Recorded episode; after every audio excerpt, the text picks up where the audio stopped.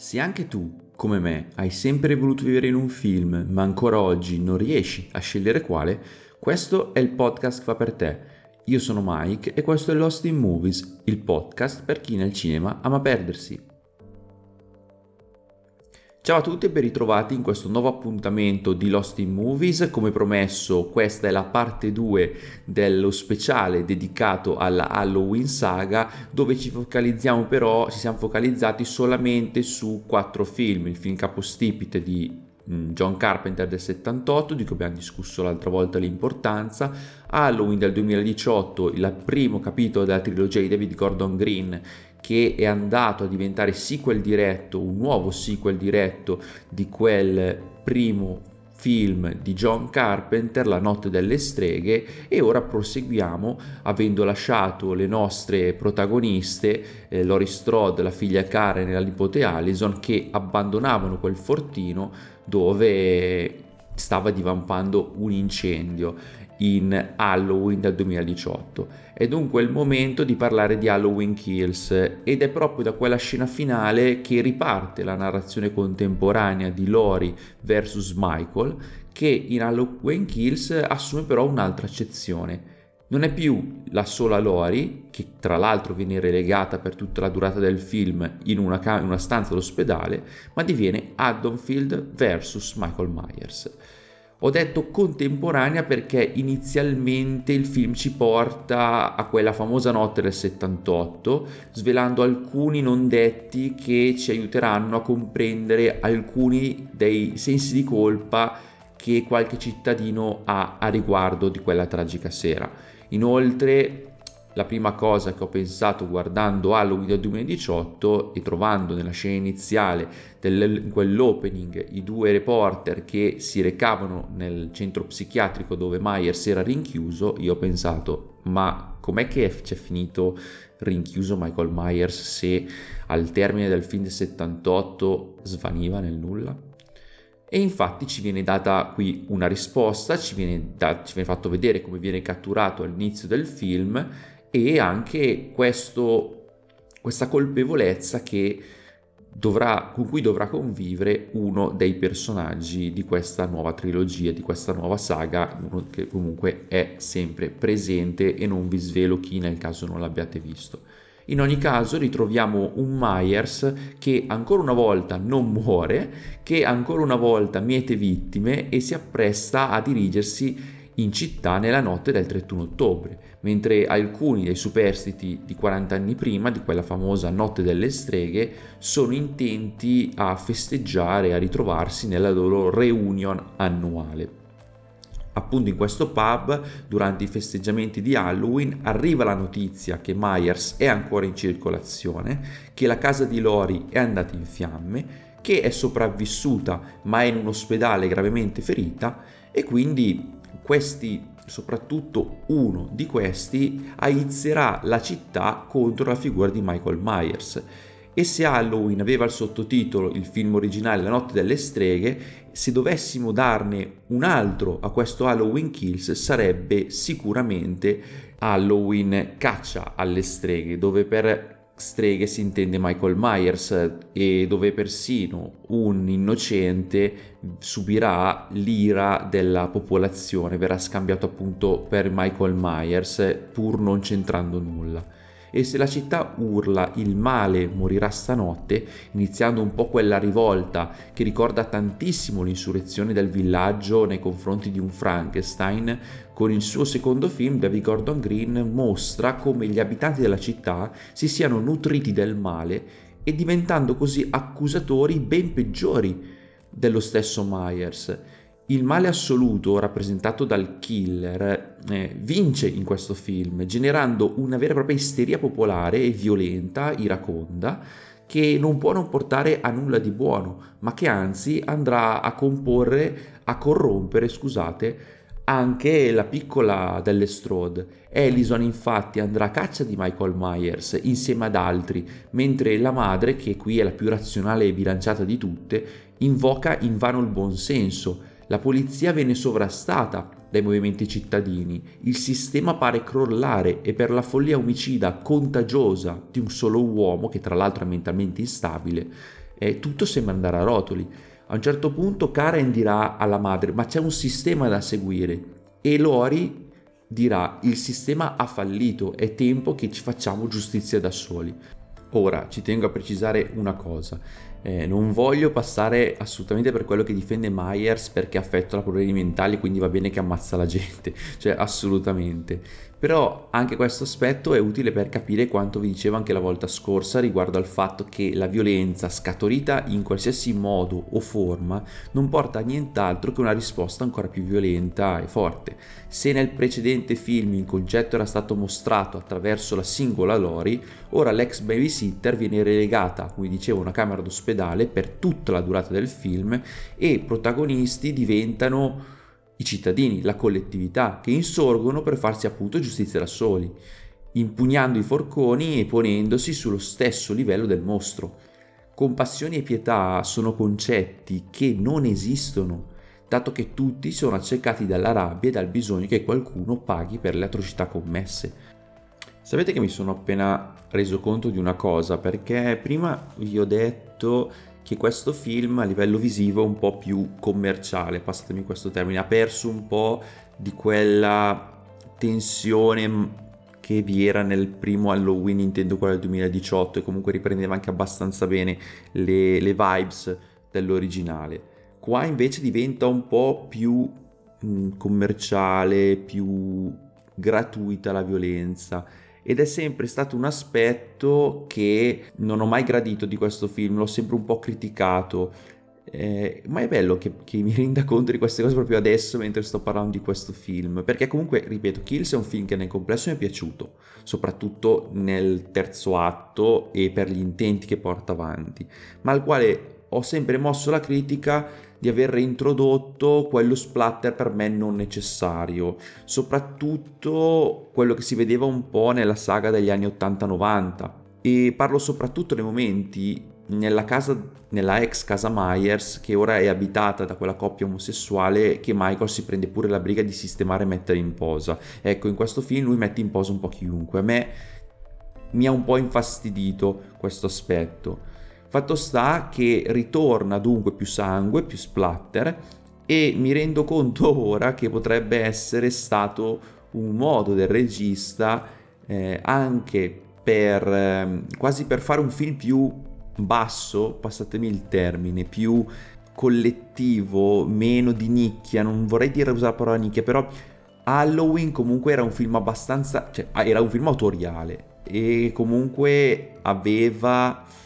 delle novità, era rivoluzionario, appunto l'abbiamo già parlato la volta scorsa. Questo invece reitera un po' quella violenza da B-movie, un pochino, passatemi il termine. Più del tipo il ragionamento potrebbe essere gente comune, mo- folla, massa, volete il sangue, ecco prendetevelo questo sangue, questa violenza gratuita cui stu- di cui vi piace nutrirvi e dunque utilizza Michael Myers, che era la rappresentazione del male in questa narrativa, come sappiamo bene, per questo, questo, utilizzandolo a favore di questo concetto, cioè lui, il killer, diventerà appunto più violento, più sanguinolento, farà metterà vittime quasi più gratuitamente, mettendole anche in posa, facendo quelle cose che di solito accadono nei B-movie. Ecco, sono riuscito a trasformare un difetto, o quello che per me è sempre stato un difetto del film, in un ipotetico pregio, proprio adesso. Ed è un po' anche, ci devo ancora riflettere un secondo, però mi piace, mi piace, mi piace questa cosa. In ogni caso, stavo dicendo che nonostante questo, Kills non arriva minimamente ai livelli del predecessore, intendiamoci, ma ancora una volta compie un passo in avanti allargando la narrativa ben oltre Lori e Michael anche se riprendendo dei personaggi del passato e questa è una scelta che non cambio idea, non ho gradito. Cioè nel senso va bene uno, va bene due, ma quando inizia a farmene 4 o 5 inizia a essere un po' tanto e soprattutto non sono tutti funzionali. Ce ne sono due, uno già a forza, che è il padre di un ragazzo, che vediamo anche nel primo, che è il padre del fidanzatino di Allison, lui è già un po' più forzato, anche qua rientriamo negli stereotipi classici dello, dello splatter, però eh, le altre due sono completamente gratuite, completamente forzate e mi è sembrato come una reunion all'interno del film, anche una reunion degli attori fuori dal film, giusto per vedere un omaggio alla serie, all'opera originale e non così funzionale al racconto di questa trilogia. E in ogni caso, anche in questo Kills mi sono piaciuti molto i personaggi di Karen, la figlia di Lori, così come il personaggio di Allison, alle quali è completamente dedicato il terzo atto, appunto perché Lori è in quell'ospedale, loro scendono per le strade, Allison appunto si fa prendere dalla foga, da questa violenza, questo bisogno di catturare Michael, Karen le corre dietro, non può fare altro e il terzo atto le vede, indub- le vede indubbiamente protagoniste e qui vi devo dire che iniziano un po' i problemi soprattutto nel collegamento con Hans perché Kills ha un finale fortissimo dove Michael è nuovamente libero, è di nuovo alla finestra di casa sua, ferito dopo aver sterminato una ventina di persone, ma ha finalmente raggiunto il suo obiettivo. Perché come viene detto in questo film, e vi avevo già accennato nel, nella parte 1 di questo, di questo speciale Halloween, eh, Michael compie il suo obiettivo è quello di ritornare mh, a casa sua per guardare di nuovo dalla finestra della camera della sorella, vedersi allo, nel, nel riflesso di quel vetro. Lui continua a fare questo percorso per tentare di arrivare lì, ammazza chiunque si trova, per, gli, gli si para davanti o per caso incrocia.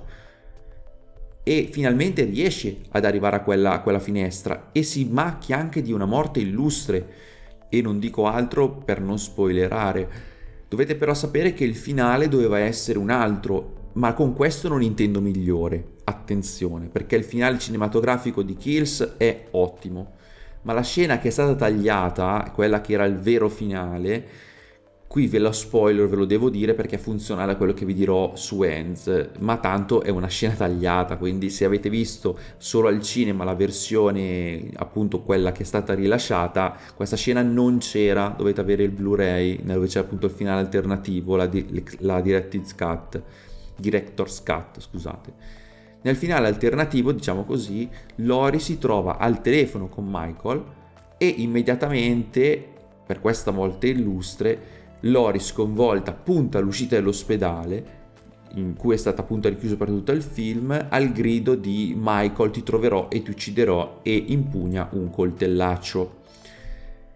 E che sia stata tolta o meno questa scena non cambia il fatto che in Halloween Ends era lecito aspettarsi un importante confronto tra i due iconici personaggi di Lori e di Michael perché me lo stai suggerendo nel titolo Halloween Ends. La locandina mi mostra Lori e Michael insieme quando mai e poi mai si erano visti insieme, una schiena contro l'altra persino, quasi fossero e lo sono, due facce della stessa medaglia, uno la nemesi dell'altro. Mi stai suggerendo che in questo film assisteremo allo scontro decisivo al termine di questa faida che eh, si porta avanti un po' da 40 anni, iniziata 40 anni fa, soprattutto perché il killer si è reso colpevole al termine di Kills di un nuovo smacco ai danni di Lori che non può perdonare. Ed ecco che quella scena finale tolta poteva essere ancora più efficace per la chiusura di Kills, ma che ci sia o meno, stride il finale di Halloween Kills completamente con l'inizio di Halloween Ends. Quindi io sto dicendo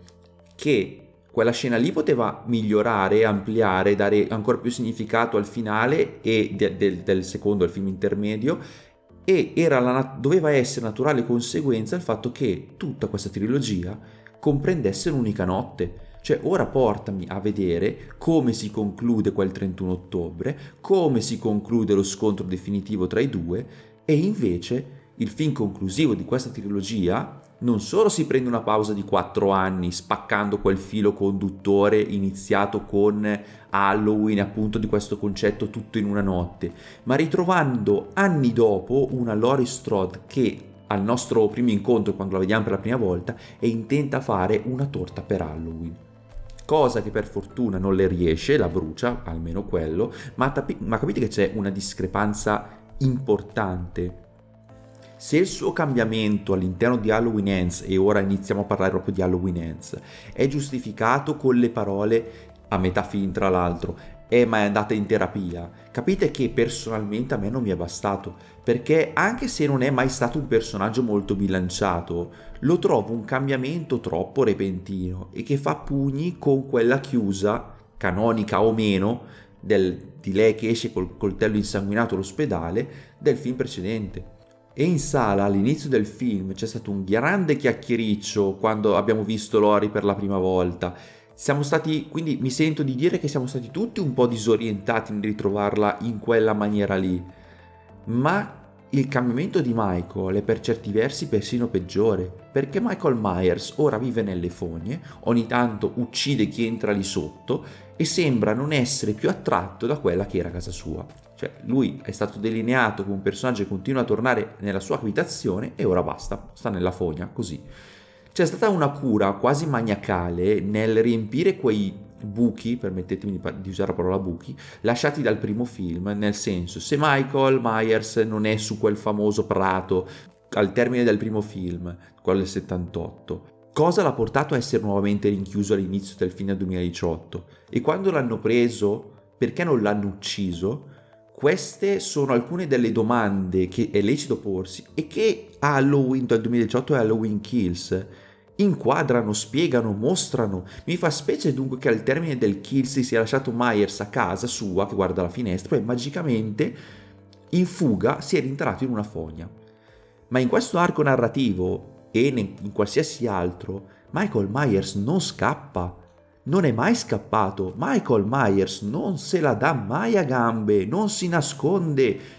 E non lo dico io, viene mostrato più volte nel film e nella storia del personaggio. Lui va dritto per la sua strada e uccide chi gli si para davanti, ha solo la violenza come alternativa. Uccidere o essere ucciso nella sua furia omicida, nella sua stazza che lo rende più letale di tanti altri eh, serial killer, mettiamola così. Oltre che avere quella dote soprannaturale che gli permette di, cap- di sopportare meglio il dolore e le ferite, lui non scappa di fronte al pericolo io non ce lo vedo Michael Myers che arriva alla polizia e lui se ne va via da casa sua e lo ritroviamo quattro anni dopo nelle fogne. Ma davvero? Io l'ho trovata una grande incoerenza all'interno della stessa trilogia, ma all'interno della storia addirittura del personaggio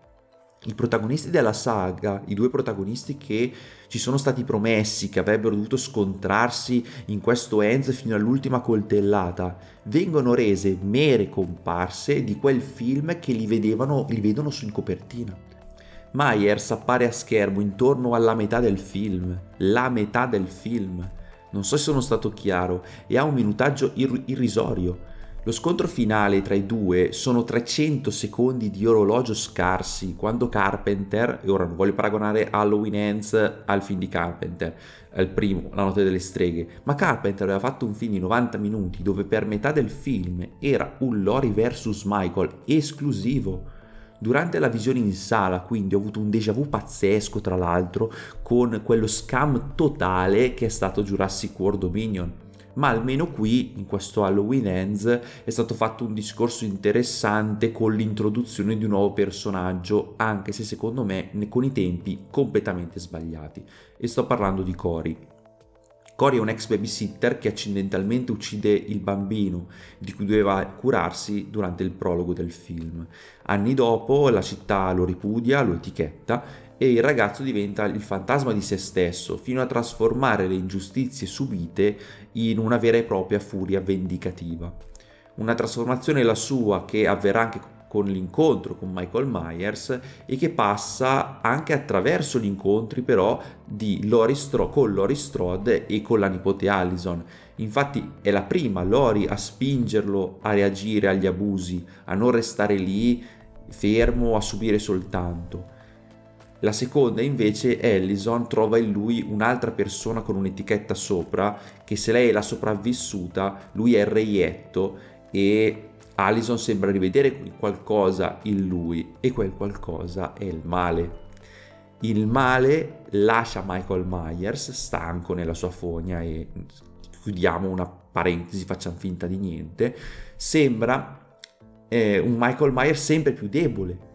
e quindi il male lo abbandona per entrare più vigoroso in Cory. E Michael Myers assume dunque un po' la figura del maestro di, di Cory, il maestro del male, e Allison invece che attratta per il suo trascorso da un po' questa relazione di attrazione verso il male, cosa che comunque ha anche Lori, diventa un po' la signora del male, cedendo alle follie di distruzione di Cory. Entrambi provano un sentimento di repulsione forte verso la città, e lo capisco, loro vogliono bruciare la città, vogliono distruggerla, ma le battute che gli sono state messe in bocca le ho trovate piuttosto, non voglio usare ridicole, pertanto dirò poco credibili.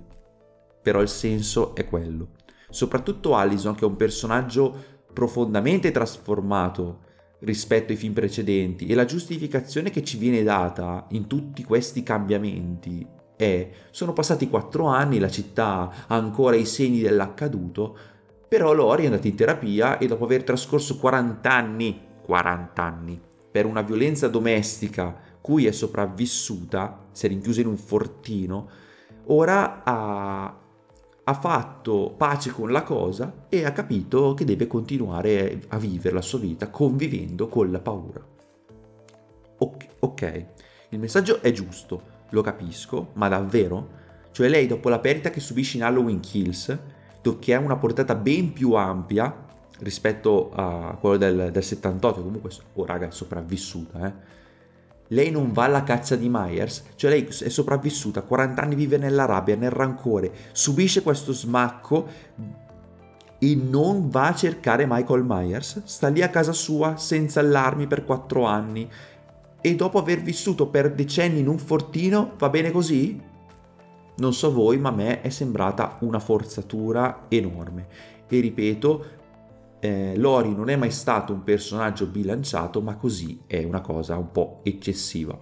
Per quanto mi riguarda, si è persa dunque l'occasione di portare a schermo la parte conclusiva di quella notte e di quello scontro tra Lori e Michael. Ne capisco la motivazione perché sono uno dei primi che pensa che era necessario apportare un movimento terzo fuori dallo schema Lori-Michael. Però Alison si era amalgamata bene in questa cosa, come anche Karen, ma eh, c'era bisogno anche di qualcos'altro che spostasse la narrativa per sottolineare il fatto che il male non si può eliminare, il male si trasforma, il male è contagioso. In Kills è stato reso collettivo, qui andava riportato sul singolo, mostrando un nuovo volto anche ma il concetto comunque è reiterato e va a discapito soprattutto dei due protagonisti della saga. C'è questa cosa che il male si trasforma, che il male cambia quando Gesù me lo stai già dicendo dal primo Halloween del 2018. Me lo stai continuando a ripetere, qua tu mi, devi, mi dovevi far mostrare, mi dovevi mostrare, me l'hai promesso, Lori versus Michael. E basta. Il passaggio di testimone, se vogliamo chiamarlo così,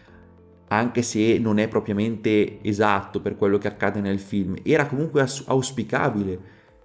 La, sto- la storyline di Cory e Allison ci stanno. Era giusto che ci fosse un erede a Michael Myers,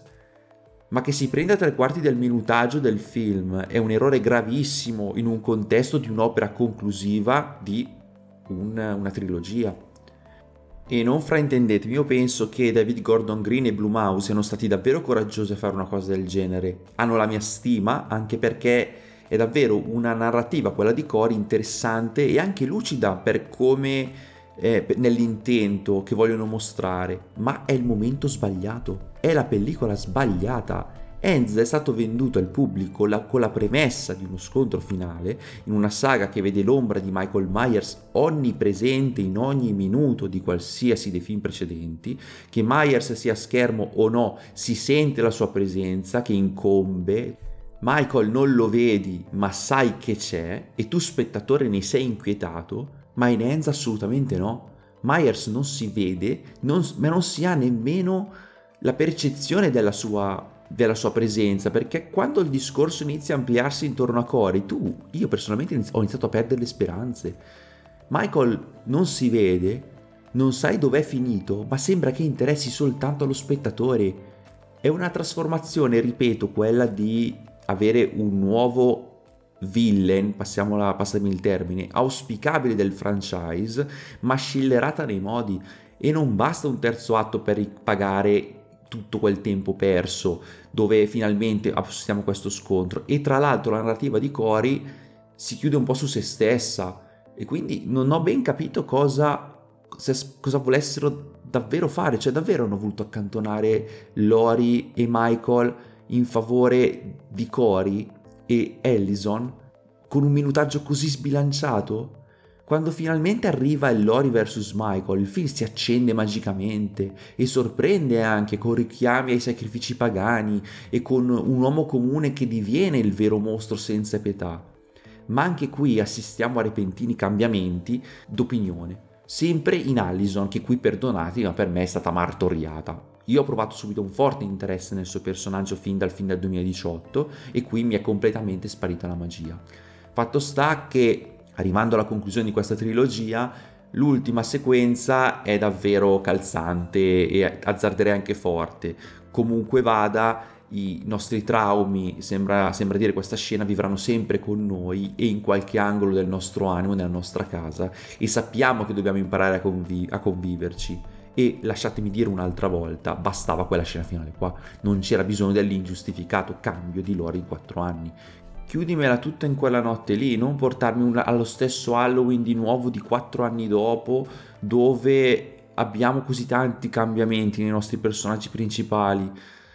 Chiudimela lì e poi davvero fai un reboot. Sì, quel reboot dove i mostri cori, dove magari mi fai vedere che Michael magari non, era, non è ancora morto, è nella fogna, eh, posso capirlo, è, è, senza vita, è, mm, davvero si sta trascinando e, fai, e fammi davvero una nuova trilogia su Alison e Cory perché non farmi una cosa del genere a, questo punto che era anche auspicabile nel franchise, anch'io lo voglio, ve lo dico, cioè Michael Myers è Halloween, sono tutti d'accordo, ma proviamo ad andare anche un po' oltre a Michael e Lori, ripeto che la conclusione di questo Ends è molto bella comunque, ma è tutto lo svolgimento prima che boh, a me ha lasciato davvero perplesso, ma non per come viene mostrato, per cosa, sì ok, al di là delle battute che certe volte... Mi sembra davvero come se ha voluto fa- prendere due film e metterli in uno solo, solo che uno era la conclusione di una trilogia e l'altro poteva esserne l'inizio, cioè capito il concetto? Mi, mi, mi, stride a me questo film lo voglio rivedere. Chissà mai magari che la, la, mia opinione possa cambiare perché Hans io ho trovato davvero coraggioso in conclusione ma sbilanciato non completamente sincero che ha dei meriti ma sbaglia di tempi non mi sembra giusto eh, spostare così l'attenzione e abbandonare i nostri personaggi ai quali siamo i nostri iconici personaggi che hanno portato la saga fino a questo punto e per, me, per metterli così in disparte. Eh, credo sia evidente quindi che sia uscito dal cinema un po' deluso soprattutto anche perché mi ero fatto una bella maratona nella giornata per poi andarmi a vedere Enz e ci, ci, tenevo a darvi la mia opinione su questa trilogia che trova comunque la sua dimensione al quale nonostante questo mezzo scivolone sul finale io apprezzo molto. Eh, su Enz poi eh, sarà interessante anche parlare magari fra un po' vedere come invecchierà ma ci tenevo comunque a parlarvi delle impressioni anche a caldo. In più mi sembrava doveroso parlare di due personaggi cinematografici ai quali sono più legato, che ho amato e tuttora amo e che penso che tutti gli appassionati dovrebbero conoscere vedere e perché no anche studiare. Il cinema è bello secondo me tutto, tutti i generi. Diffidate da chi vi dice non guardo gli horror, non guardo i drammi. I gusti sono gusti, eh, per l'amor del cielo, ma quando c'è grande cinema il genere non esiste e come in questo caso del primo Halloween del 78 soprattutto siamo di fronte al grande cinema con la C maiuscola e quindi lasciatemi dire che secondo me Halloween 78, Halloween 2018, primo un capolavoro, il secondo è un grande film, Halloween Kills comunque la porta a casa un buon, è un buon film, questo Ends, voglio vedere come lo giudicherà la storia, magari ho preso in un abbaglio e tra anni sarò a dirvi l'esatto opposto di quello che ho detto adesso, è anche bello un po' cambiare idea, sinceramente non credo, però è anche bello un po' vedere come quale, quale sarà poi l'eredità di questa trilogia di, Gore, di David Gordon Green. Detto questo, siamo dunque arrivati alla conclusione anche quest'oggi di questa Lost in Movies, suddivisa in due parti. Vi ricordo che potete scrivermi in DM sulla mia pagina Instagram Cinemike, Cinemike scritto Cine M-A-I-K con l'underscore e che se vi va di supportare il progetto per un podcast qualitativamente migliore, oltre che per tenere accesa la macchina, potete fare una donazione tramite Buy Me a Coffee, ora che ho modificato in Buy Me a Beer, devo trovare qualcos'altro, dove avete la possibilità di sostenermi appunto o di fare anche parte se siete i donatori più generosi che vogliono offrire ben tre birre, richiedendo una recensione apposita su un film a piacere. Basta andare appunto su Buy Me a Coffee, scrivete Cinemike o Lost in Movies e vedrete che vi uscirò.